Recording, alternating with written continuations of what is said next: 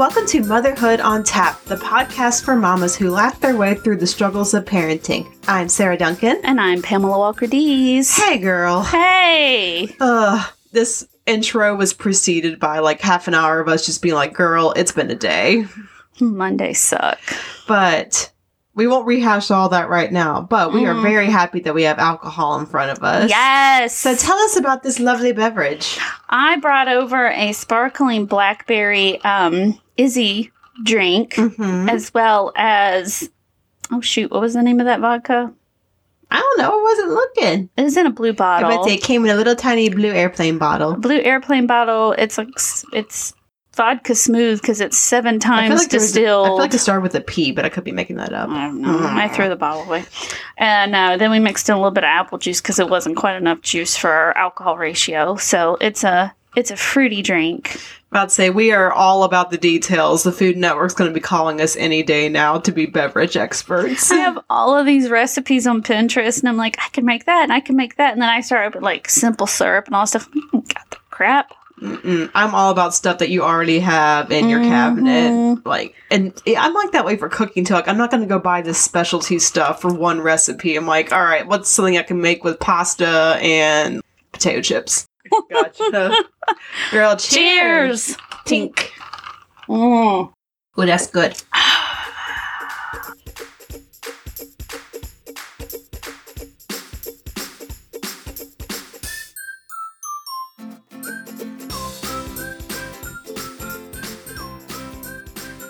Do we have good crabs from the internet? We do. I have a couple. One is is kind of funny. So what do you do if you're trying to pretend to be the sheriff and the actual sheriff pulls you over? Uh, I'm not good at thinking on my feet, so clearly I would be in trouble. So that happened in Detroit, of all places. I mean, surprise, it happened in Detroit. That's like a, like a sitcom moment. Yeah. Uh, the headline is, I'm the sheriff. Detroit area lawman stops phony cop car. Um, a man driving what appeared to be a police car didn't fool sus- a suspicious sheriff in suburban Detroit. Oakland County Sheriff Mike uh, Bouchard said he was driving away from a meeting Thursday when he spotted a vehicle with a police style with police style bumpers, an array of lights on the back, and a decal that read "Emergency Response." Mm-hmm. So let this be a lesson to some people who might get who might think it's a cop car, but it's not. Bouchard activated his emergency lights and stopped the vehicle. He said there was a fake radar on the dashboard and a police-style computer. He also discovered a loaded gun and a large knife. Oh, snap. Yeah. I wonder if he was licensed for that. He looks at me and says, "Who are you?" And I said, "I'm the sheriff. Who are you?" Bouchard told the local T V station. The man was arrested. Charges are pending because, if you don't know, it's illegal to impersonate an officer it's of the law. So very illegal. Like felony illegal. Yeah, it's not good. Not it's, good, Bob. It's not good, Bob, especially when you have a loaded gun and a large knife. We'll just pile those charges up on top of each other. Sounds like you got some intentions in that car. Mm-hmm. We're still trying to run down what he was doing with this vehicle or if he stopped anyone in the past. The sheriff said he initially said that sometimes he helps police. I don't know what that means. So there's that one. That's, yeah, can you get more vague? I, I assist the law. Um, how? How? So this week for us, I'm not sure when this is going to air, but it's Valentine's week. Woo-hoo! So I have uh, carefully went and found some Valentine's Day facts from History Channel. Nice. Oh, side note, if anyone's wondering, what are those weird noises in the background? I'm, ner- I'm nursing baby boy right now, so you might hear random... Yes. She's breastfeeding at the moment. Uh-huh. Before I start downing the alcohol. Yeah. We're we're that comfortable with each other that I'm just sitting here watching you with your boob out. There, there's my boob. There's your boob. All right, the baby. So Saint, Saint Valentine. Saint Valentine's Day. Okay. Saint Valentine's Day. Yeah. As we say in Joko. Saint Valentine's. All right. On the History Channel's page, they have nine facts about Valentine's Day. So the first one, it has origins to a bloody pagan festival. Oh, fine. Everything starts with a good bloody pagan festival. Some traces of Valentine's Day origins to a Christian effort to replace a pagan fertility festival that has been dated as far back as the sixth century B C. I feel like that's the case with a lot of modern Christian holidays. Pretty much.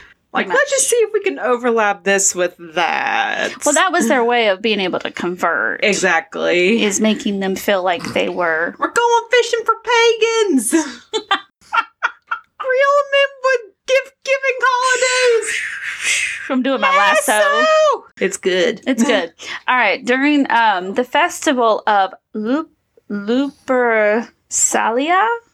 Roman priests would sacrifice goats and dogs, I'm sorry, oh, poor babies. And, and use their blood-soaked hides, I'm sorry, to slap women on the streets as a fertility blessing. What? I'm sorry, what? Yeah, so they would sacrifice the goats and dogs, skin them, and they take their bloody hides and they would slap women, I guess, randomly on the streets. Um, women would later put their names in an urn and be selected to be paired with a man for a year. Clearly, women did not come up with this tradition. Any freaking part of it. You're gonna slap me with what? You're gonna slap me with a bloody hide. I guess because of women's menstrual cycles, they thought the blood would hit them. And it, I mean, it's a fertility spell. I mean, oh, fertility so festival. So many bloodborne pathogens. Yeah, and then they're paired with a dude for just a year. I guess it's like a trial run. It, these are very short snippets. I don't have the background to all of this, so... I bet it's not great, Bob. I bet it's not. I'm not really into it, uh, but... But it is interesting. Is it, though? Is could that, you, could is, you imagine be walking down the street and all of a sudden, wham? Well, it wouldn't be boring. It wouldn't, might not be fun, but it wouldn't be boring. Be like, damn it, I just washed this thing. Damn it.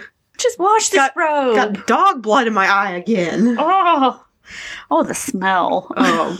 Okay, moving it's on. All bad. Moving on. Um, letters addressed to Juliet.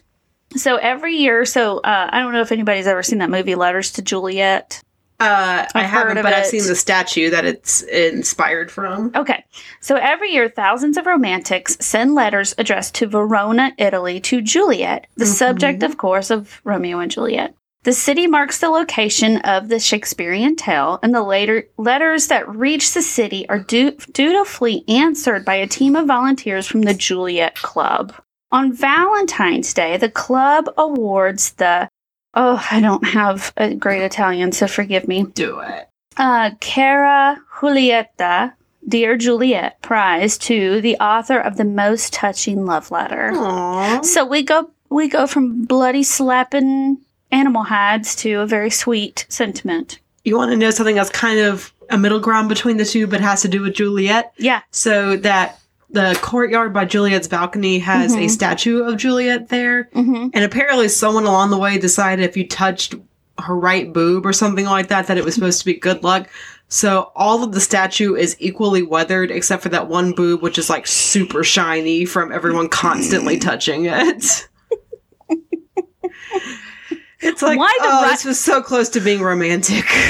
Why the right boob? I, I don't know if it's one versus the other, but you could just see that there's definitely one distinct bosom that is very regularly wiped and touched.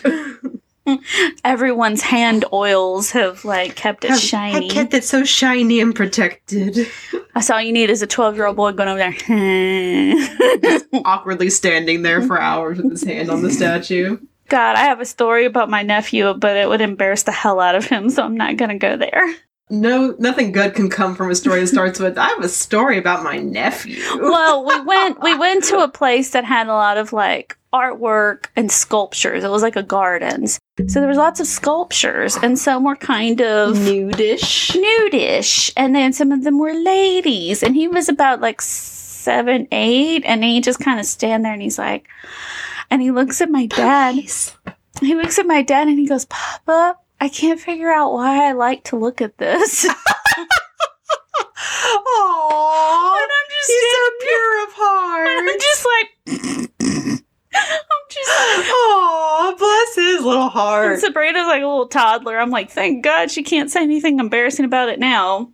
You needed a good laugh. You need a good laugh. I do need a good laugh today. Thank All right. you. So, box of chocolates. I found this to be really interesting, but the tradition of giving a box of candy started in the nineteenth century by Richard Cadbury. And if you think about it, Cadbury eggs, which ah, most people think of Easter. It really is. A, everything really is a big corporate conspiracy. Okay. I personally like a Cadbury egg. I do too. Continue. Um, with a new technique recently established at the company to create more varieties of chocolate, Cadbury pounced on the opportunity to sell the chocolates as part of the beloved holiday. Yay! Yay! All right, so... Who came up with the nasty... There's, like, one nasty one in every box. Chocolate-covered cherry things. Or some... Yeah, but it's, like... It's like the gooey cherry. cherry. Who, who came up with that, and why do they still make them? No one likes them. You want to know who likes them? Who? My dad. It's because of him. he's he's keeping it going. He may not like them this year since he's like three years out from smoking. He might, now that his taste buds are like actually growing back, he might be like, these things are nasty. I have standards now. um, the first Valentine was written from a prison. What? Yeah. History's first Valentine was written in perhaps one of the most unromantic places conceivable. I love how the History Channel just rates this stuff. Mm-hmm. A prison. Charles, Duke of, or, well, as they would say it, Orléans, or, Orle- or Orleans, wrote the love letter to his second wife at the age of twenty-one while captured at the Battle of, is it Agincourt? Agincourt? Agincourt? Sure. Sure. As a prisoner for more than twenty years, dang, he would never see his Valentine's reaction to the poem he penned to her in the early fifteenth century. Aww. He didn't get to see his boo-boo. His poor bae. Old bae. His so old bae. Old bae. Yes! That needs to be some kind of sitcom. Old bae. Old bae. It's like people dating at the nursing home. Sorry for that patting sound in the background. I'm burping the baby. I so want to make a meme now with an Old Bay Spice Book saying Old Bay. Old Bay. Old Bay. Hey, hey, Old Bay. All right. Here's one that's interesting. Vinegar Valentines discouraged suitors. Okay, wait. More details. I'm This is, this curious. is, of course, this is the Victorian era. Mm-hmm. I they couldn't discouraged imagine. everything. Yeah. Um, those who didn't want to want the attention of a certain suitor would anonymous, anonymously send vinegar valentines. According to the Smithsonian, these cards were also called penny dreadfuls. Okay, I've heard that term before, but I never knew what it referred to. Penny dreadfuls re- refers to like these horror stories written. They're like very short. Little penny novels. Yeah, like penny novels kind okay. of thing. They were the antith- antithesis of customary valentines. Comically insulting and rejecting unwanted admirers. So I don't think they were truly vinegar. I just think that the they were called vinegar valentines because yeah, they were... As opposed to honey. Yeah. So but, they were later used to target suffragists in the late nineteenth and early twentieth century. Yes. Mer. Us poor women who want to vote. It, so I'm confused, though. If they're anonymous, how do you know who was trying to deter you? Or do you just play it safe and not give a Valentine to anybody that year? I don't know. There's a hole in the system! It bothers me. Like I said, all I have is a short little paragraph. If you feel the need... I have follow-up questions! You're scaring the crap out of your baby. Probably am. Sorry. He's like, I'm trying to drink. Why are He's you like, yelling at me? I'm trying to get a drink from the milk truck. Um, wearing your heart on your sleeve. Okay. So that term may have origins in picking a Valentine. Mm-hmm. Again, the Smithsonian reports that during the Middle Ages, men would draw the names of women who they would be coupled with for the upcoming year while attending a Roman festival honoring Juno. It's kind of like an early version of a tattoo. Yeah. After choosing, the men wore the names on their sleeves to show their bond during the festivities. Aww. I think that's kind of sweet. That is kind of sweet. That's so much better than slapping her with a bloody hide. I choose you. Actually, it's the priest. The priest slaps her, and then the then the dude like comes over and is like, "We're together." This makes, that suddenly makes me think of the fish slapping song from Monty Python. Slip, slap, slip, slap away. It would be just as smelly. Uh, yeah, yeah. All right, here's one that I was like, say what when I read it? Sweethearts candy. So, you know, the little conversation hearts? Yes. They started out as lozenges. Like just chalky little lozenge things. Yes. So, of course. A uh, big swing and a miss right there. So the chalky heart-shaped candies that are passed out every Valentine's Day started out as throat lozenges. So, I according. Feel like they, I feel, sorry, I hate to. No, you're good. You're good. I would think they were more along the lines of like Tums or antacids just based on the texture of them. That's strange. Well, I'll get there. I'm sorry. That's all right.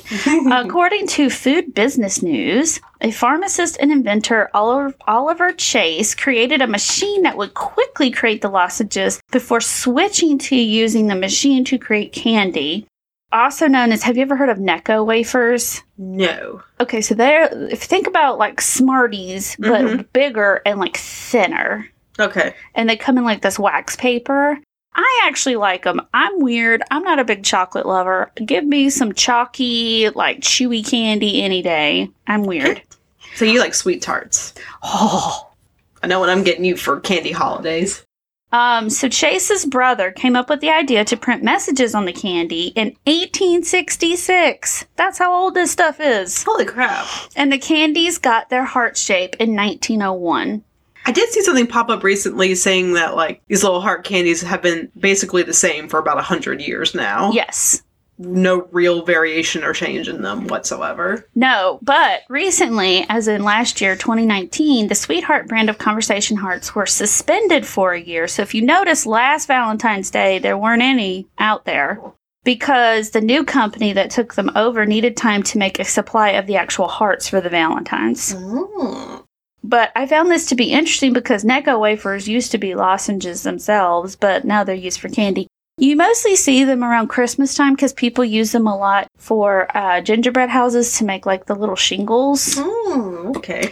And if anyone else is wondering what the new sound effect is, Baby Boy is snoring near the microphone. I love when babies are full and they make that snoring sound. Mm. Or I fed Brianna before I came over here. And um, she, I, so I went to Burper, and she did very similar to little Riley over there, just, oh, oh. I'd say he's definitely milk drunk right now. And that's okay. Mm-hmm. So Cupid began as a Greek god. Uh-huh. Some people may know this, some people may not. So everybody thinks of Cupid as the chubby baby with wings and a bow and arrow, um, associated with Valentine's Day. But before he was renamed Cupid, he was known to the ancient Greeks as Eros, the mm-hmm. god of love. But um, Eros, the son of Greek goddess Aphrodite, mm-hmm. would use two sets of arrows, one for love and the other for hate, to play oh, with snap. to play with the emotions of his targets. It wasn't until stories of his mischiefs were told by Romans that he adopted the childlike appearance that we recognize today. So they took a... Fat baby! Well, he was mischievous, baby. I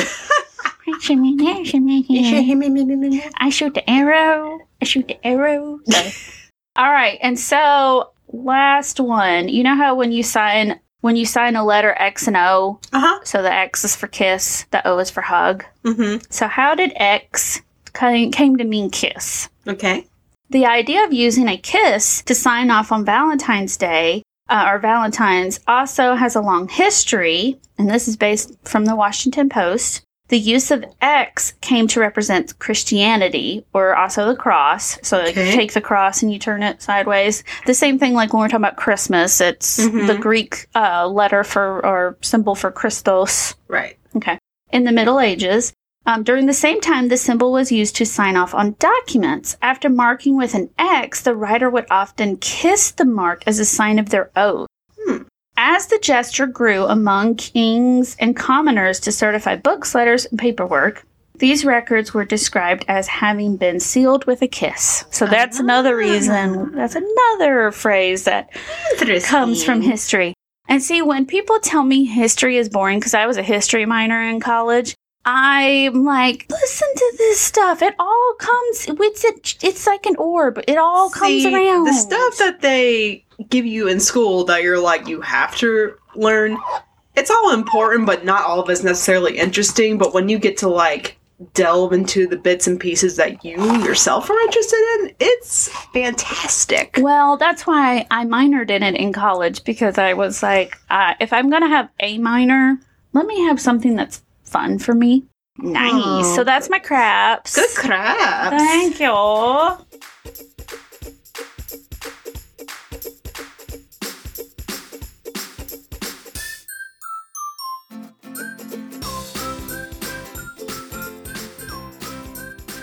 right, let's get into our topic for this week.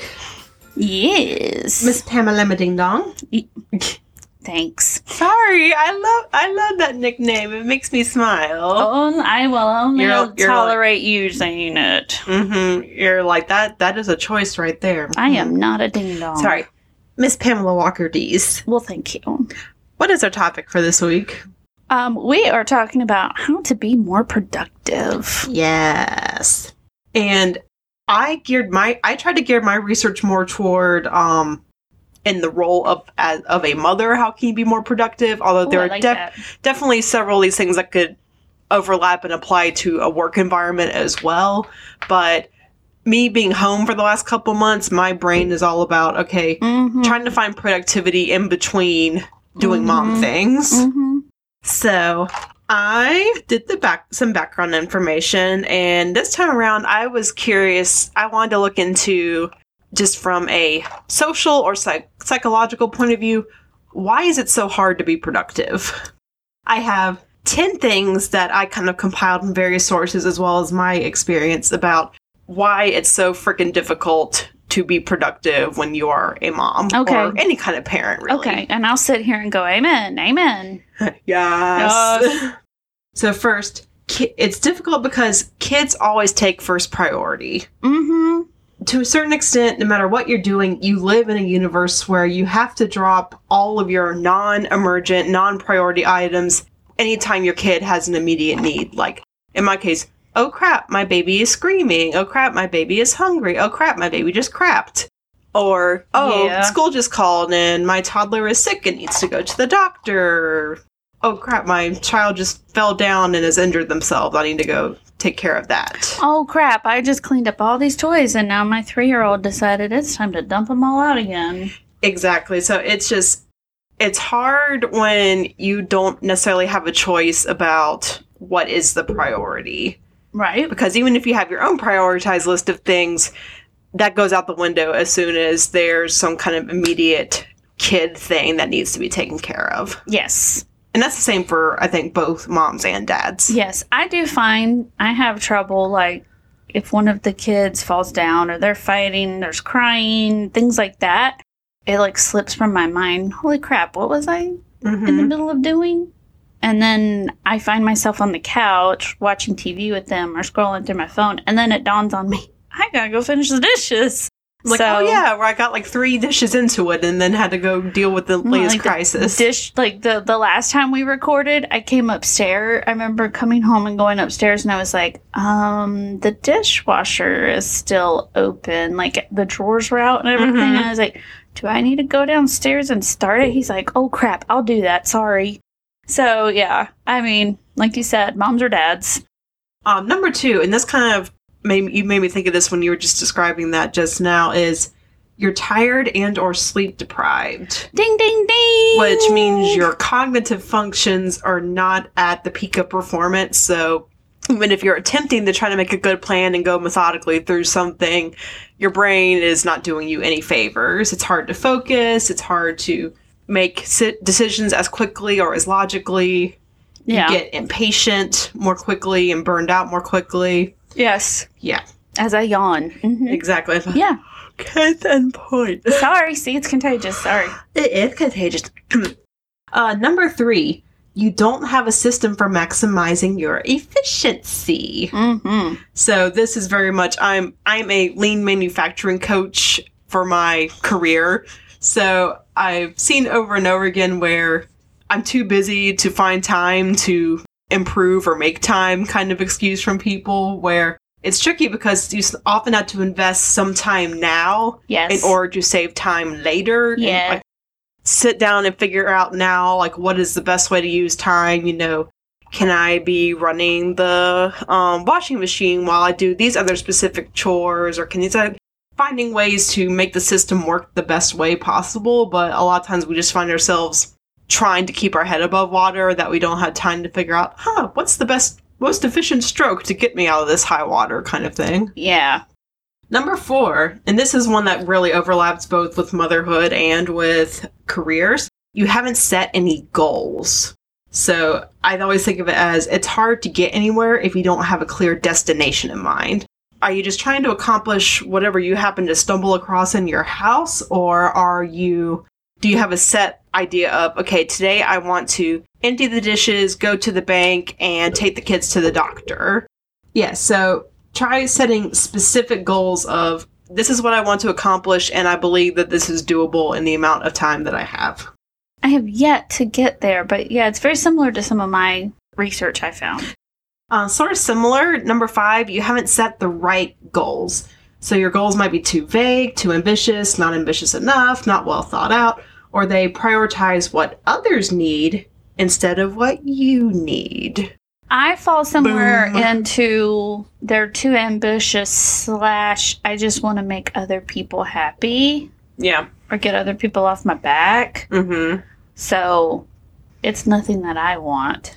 My uh, my parents are coming over to spend the day tomorrow and spend some time with Riley, and their whole purpose in coming over is not only to spend time with their grandson, but they want to give me a chance to do some stuff that I need to do, whether mm-hmm. that's, you know, some... some R and R or some stuff around the house.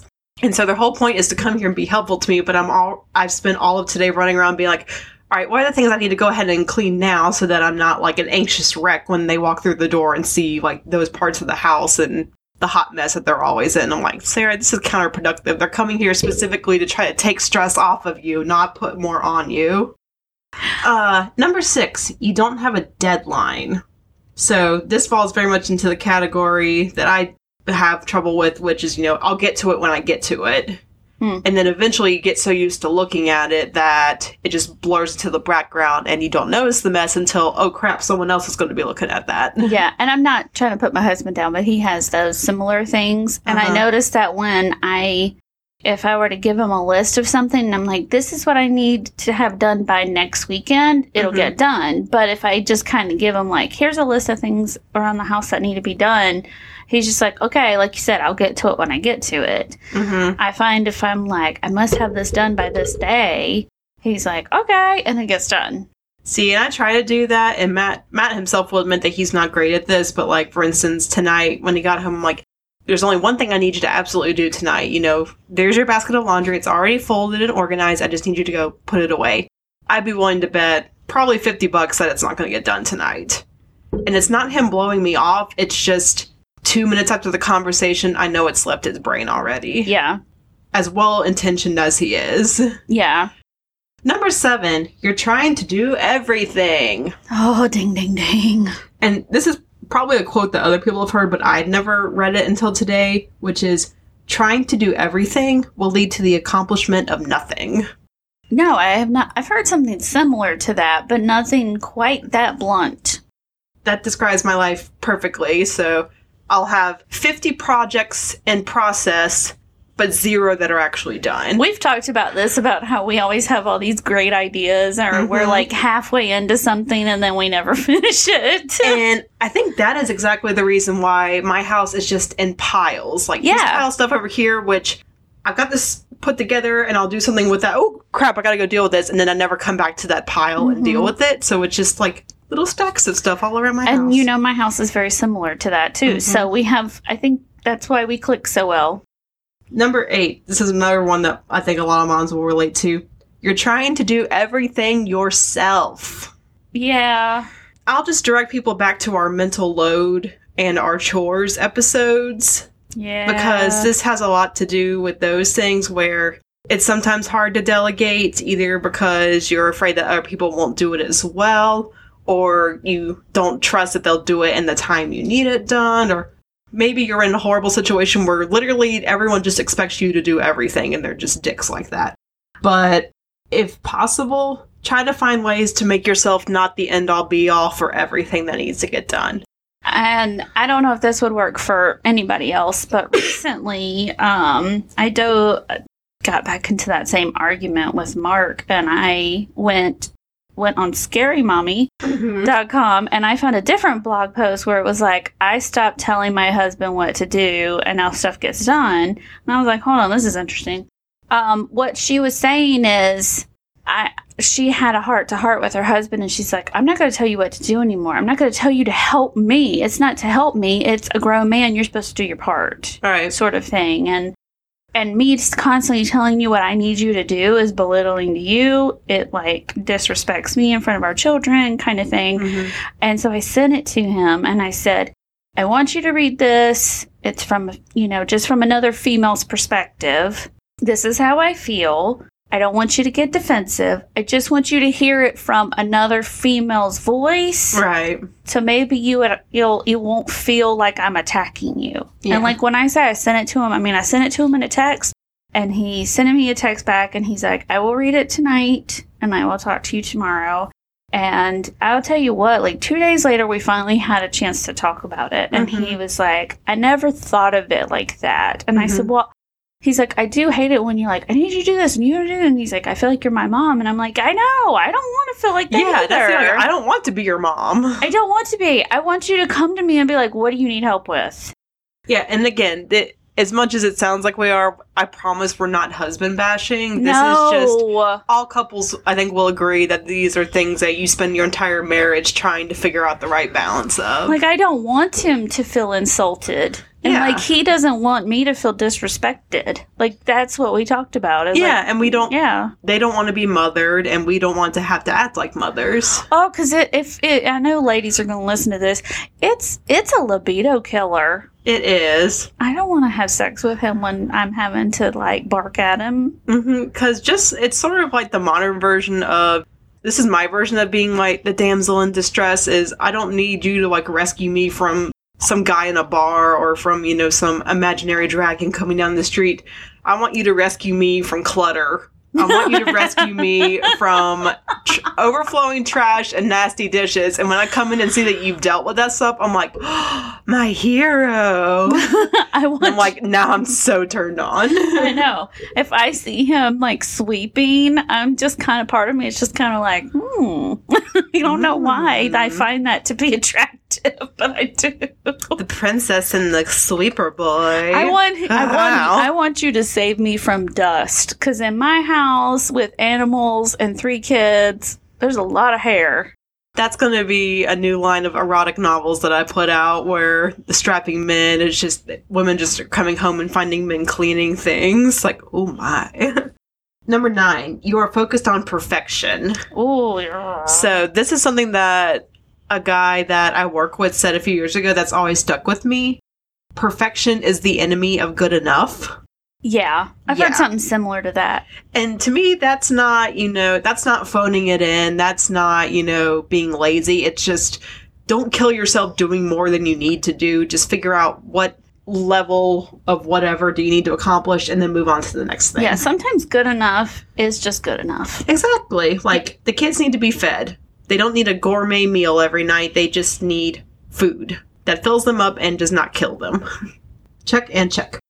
And finally, number ten, a big blocker could be that you don't think of yourself as a productive person. Because mm. sometimes just this is sort of like a weight loss thing mindset, too, where you're like, well, I'm just not one of those people who can drop weight, or I'm just not one of those people who, like, knows how to be productive and organized. The more you say it, the more it becomes a sort of self-fulfilling prophecy, mm-hmm. where just like anything else, productivity is all about a set of skills that you can learn, and just maybe you haven't learned them yet in life. But I'm going to hand it over to Pamela because I think she has some skills that are going to help us with this. I, I do. Um, what I decided to focus on is, one, how do you organize those daily thoughts or daily to-dos or, or whatnot to set the goals and uh-huh. everything? And then I also wanted to look, have you ever... I know everyone has, but do you know some people that you're like, how the heck do they get all that done? Oh, yeah. Like, in every phase of life, there's at least one or two people where I'm just like, how? They're super efficient. They're super productive, but yet they have like three, they have two or three kids. They both, they're the head of every committee. They're on every committee. And, and when you see them, you're like, did you get five shots of espresso? But they, they're like, they're just still going. Yeah. And they're like, I'm fine. I'm doing great. But they actually have time to do their hair and makeup in the morning. I know. What is that? I do a little bit of makeup, but that's about it. Ooh, girl, um, these days. Murr. So I also looked up habits of highly productive people. Mm-hmm. So first off, I found this really interesting blog post from the U K. U K. Mm-hmm. And it's from twenty eighteen, but I thought it was very interesting. So, like, how do you plan your day? And so she suggests plan your day through to-do lists. Mm-hmm. And I like to-do lists. Two things that stood out for me from this um, post was she was saying our biggest challenge is capturing everything you need to do and get it out of your head, and then having an actual list that you can work from. I, I live that way entirely. I have a running to-do list by, like, date of when I need to get things done. Right. Well, she has a different way of doing it, but just listen. So she's suggesting begin with a brain dump and then go back through the list and rank or and or highlight items to emphasize what should be done and then in what order that should be completed on a particular day. Mm-hmm. So instead of, like, dating your list every day you think of something new, go back through and put the days that it needs to be done by. Right, that's what I do. Oh, okay. Yeah, I just, I kind of do those those two steps simultaneously. See, and I do the opposite. It's like, this is a new day, this is more crap. Um, so start of the day. Start the day with like a scrap piece of paper to do your initial brain dump, as she calls it, on. Um, everything you need to get done, big and small. And this will leave you with a long list. Um, don't hyperventilate. Once you have your long list, you need to transition it to a daily planner. Whether if you don't have a planner, your phone, whatever you use mm-hmm. to keep track of stuff. Um, she says she has split the to-do list section um, into the must-dos for the absolutes, like things she must get done that day. And then the leftover stuff. Um, goes on from the long list is like on the other list. The nice to do, the nice to have list. Yes. She does say do not go overboard with the must must do's, even if they are fairly small items. It doesn't need to be in your must do's list in order to get done today if you have the time. If you list too many there, you won't achieve them. Yeah. Because you'll get overwhelmed and you'll get demotivated. It goes it goes back to that whole setting realistic goals kind of thing. Yes. You can use checks boxes. She basically, on her blog site, she has her own little to-do list template that she's come up with. But you can use check boxes to help you check things off or organize. Um, you can even rank those must-dos and tick them off as you get them done. Mm-hmm. And then she says, okay, now you're coming to the end of day. What do you do? So one of the problems people have with their to-do list is that they don't distinguish between an item that needs doing, which is actionable, and a higher level goal or outcome they're looking to achieve. Does she have an example? Well, one example she gave is uh, getting a mortgage is not being an actionable enough item to-do list, um, but it would be more of a goal or outcome. Like yeah. You're looking to get, like, your mortgage refinanced or something. There's a whole series of sub-steps that go into that. Right. So pick out three key goals out of your list for the day or outcomes you want achieved by the end of the day, and this will help keep you focused. So, like, you want to refinance your mortgage, or you need to check in, you're checking out new daycares or mm-hmm. something like that. Something, like you said, that has, like, some sub-tasks to yeah. it. And when you get all of that done, you have that goal done. On top of my normal just, like, day-to-day checklist that I put on my phone, mm-hmm. I also, for both pregnancies, I had, probably starting at week twenty, a week-by-week to-do list, like a giant to-do list that I put on Excel. And, like, each week there were certain things, like, by this week I need to have a daycare picked out. By this week I need to have all my thank you notes for my shower written and things like that. And I knew about them way in advance, so I could work on them before then, but it's like, okay, by this time I need to do these things so that I'm not completely underwater. You are a lean manufacturer coach to I a am, T. And I'm I try to be organized externally because my brain is so scattered. So for me, writing it all down takes the pressure off me trying to remember all the things that I know I can't remember. What I have is a notebook that stays in my purse, and it is a revolving master list. Uh-huh. And that includes to-do lists. It includes, like, f- numbers I need to remember. Sometimes I have my budget written out on it. It's just like my brain dump of a notebook. Right. Um, and I, when I run out of paper, I go get a new one. That's what I used to do back in high school and gra- or college and grad school when I still used a paper planner. All right. So then but you have to think about tomorrow or the few days later on in the week. Um, so you have items on your long list that will need to get done maybe tomorrow or later in the week. Store them in that section of your to-do list. So mark it down like these can be done later. Or these right. can be done tomorrow.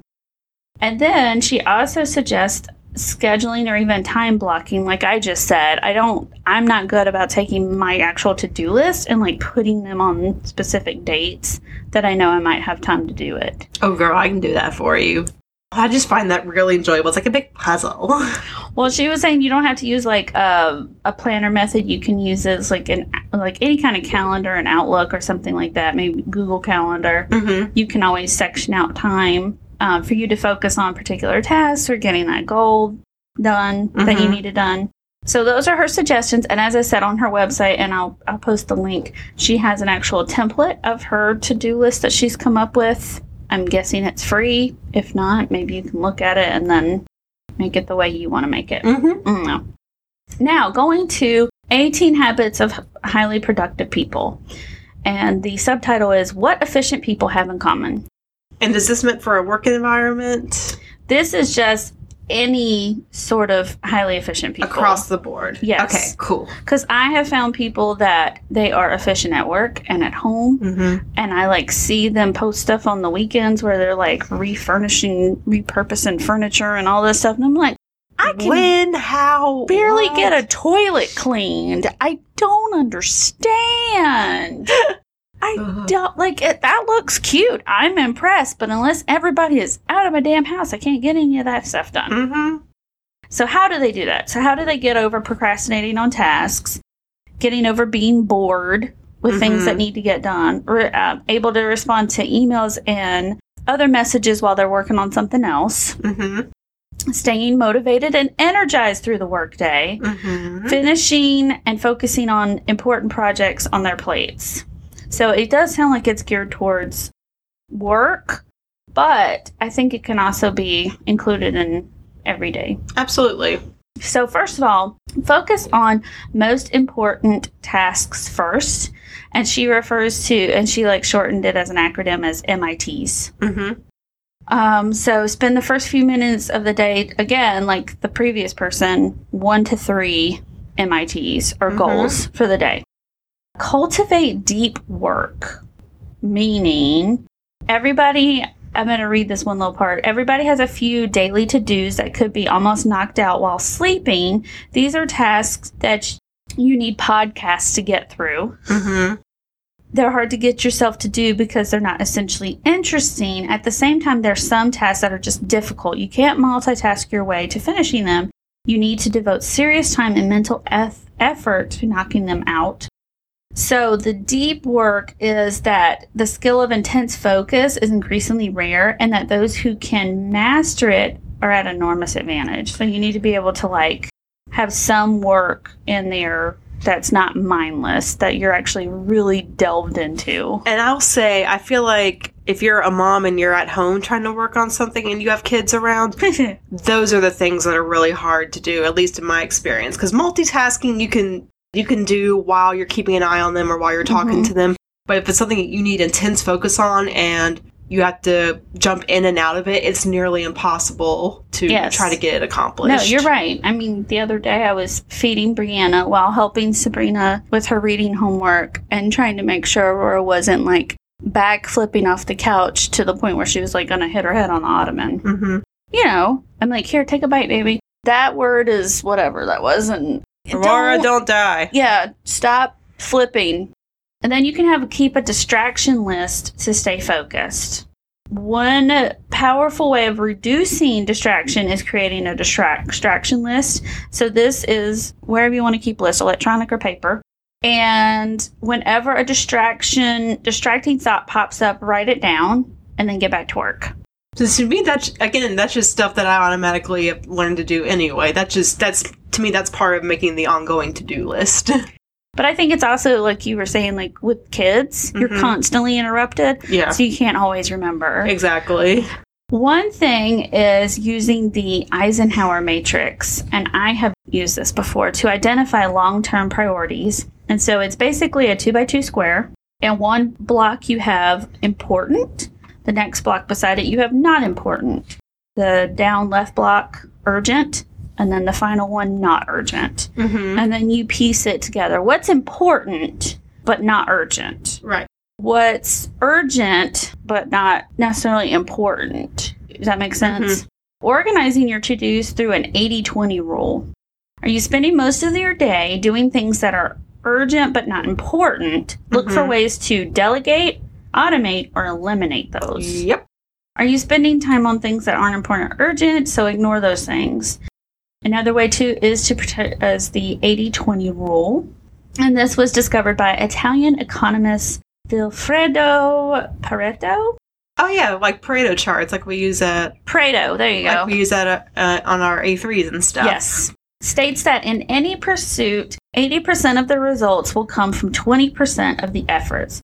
So to maximize your efficiency, highly productive people identify the most important twenty percent of their work. Then they work at ways to cut down the other eighty percent of their schedule to find more time for the things that make the biggest impact. Break tasks into smaller pieces. I do that a lot for cleaning, where it's like, I don't have time to do the entire bathroom right now, but I'll break it down into clean the mirror, clean the counter, clean the toilet, clean the floor. And if I can individually check those things off throughout the day or over a couple of days, I feel like I'm making progress. Yeah. Take breaks. Yeah. Even productive people take breaks. Ideally, a break every fifty-five minutes is what you should do in order to keep your mind from sort of mm-hmm. getting demotivated. Make fewer decisions about things that aren't important. I need, this is me, because to me, everything that I want to try to get done is important to me, because I feel like if I don't do it, mm-hmm. I have dropped the ball and everyone is just going to be angry with me. Mm-hmm. And that's just my thing. I tend to take the things that are little and make them big. Right. Eliminate any efficient, inefficient communication. So, that is less email. Yes. Or if you've sent it in an email, don't also text and call and just, or ins- you know, instant and then message. Immediately walk over to the desk and say, "Hey, did you get the email I sent?"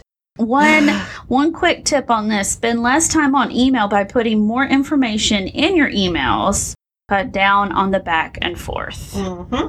So I'm one of those people that I don't put tons of fluff in my emails. I'm like, I need this from you, or this is going to happen. Like I, I learned very quickly the cause and effect mm-hmm. idea of this is what I need. And if it doesn't get done by this time, then this is what's going to happen for us. Right. And I found that when you give people the A B equals C, they'll send it back to you. But if you're going into like, and you said this on this day, and you did this on this day, and I do this and this yeah. and this, this. If it's that complicated, I don't need to put it in an email. I need to go have a face-to-face conversation. Exactly. I'm yeah. going to send you a meeting invite, and I'm going to say, can we talk? Yeah, and if it's, and same thing, whether I'm on the sending or receiving end, if I get more than one or two back and forths with an email, I'm like, okay, clearly this is more complicated. Let's sit down and talk. Because yeah. that gets, that drives me insane. It does drive me nuts. Find repeatable shortcuts. And this yes. is where it's automated tasks. What do you do over and over again? Look for a tech that can automate those tasks. This is a great example of taking that time to slow down now so you can be faster later.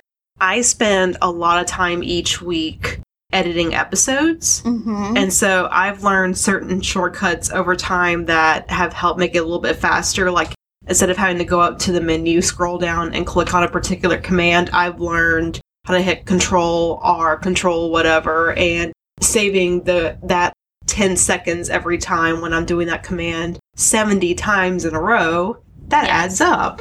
And then automated email sorting is great too. Yes, create rules in your Outlook or Google mm-hmm. Mail. Delegate tasks to other employees or interns. Children. Yeah. Learn from successes as well as mistakes. Mm-hmm.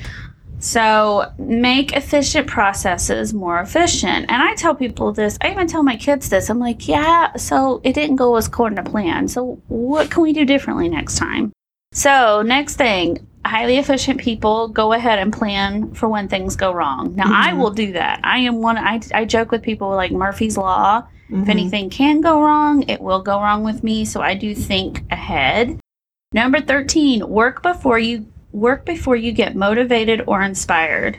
So sometimes motivation comes after productivity and not right. before. So so go ahead and start working to get inspired. I, I will say I have felt that because, you know, there's certain days where you start rocking and rolling or something. You're like, yeah, I'm on a roll. I'm going to keep doing just and, like you feel like you're really killing it. Mm-hmm. Yeah, that doesn't just happen by accident. You mm-hmm. have to get to kind of create your own inertia. Yeah, you do.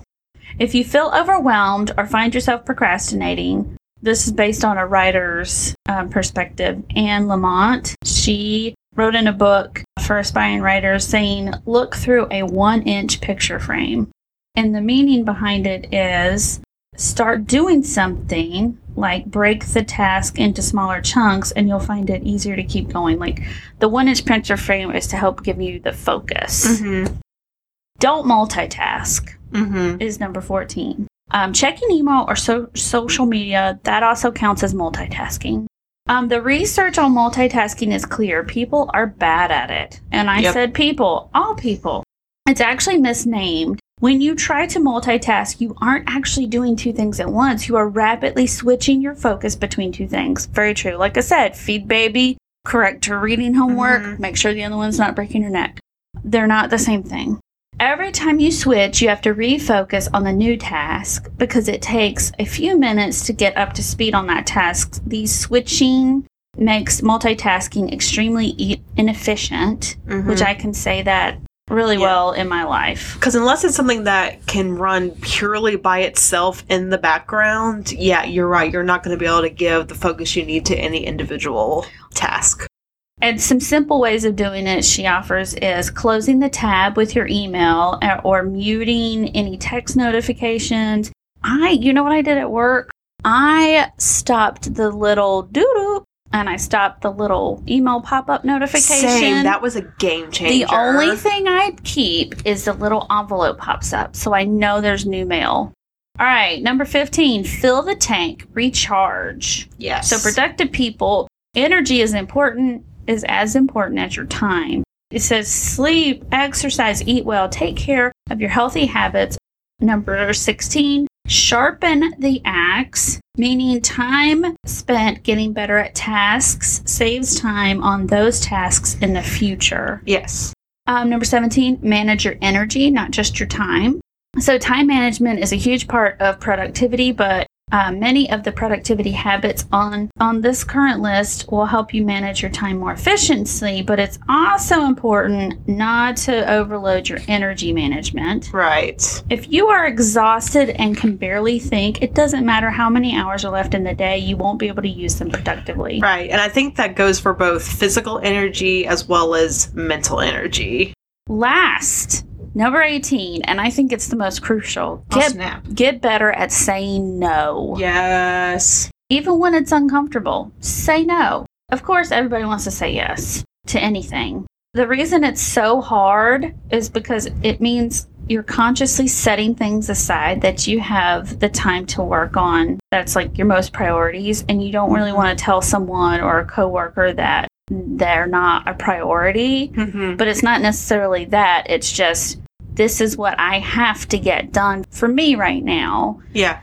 And your priority may not, it may not be there right now. I'll tell you the thing I have the hardest time with. I feel like I've gotten better at having the prioritization conversation with people, but because my job is a little bit fluid in that there are a lot of gray areas that it covers, I more often have the hard time of trying to figure out how to have the conversation of, that's not my job. Oh. Because yes. even if I'm correct in pointing out that it's not my job, it's I feel like no matter how politely you try to have that conversation, I always come off like a dick for some reason.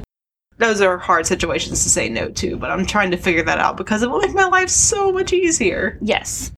So, there you go. These are the habits of highly productive people. And just understand that as parents, at home, trying to get stuff done, it's always going to be a little bit of a shit show, but oh, so we much. will hopefully learn over time how to maximize those little pockets of time that we do have and just do the best we can. And don't don't hold yourself to too high of a standard because we're all human.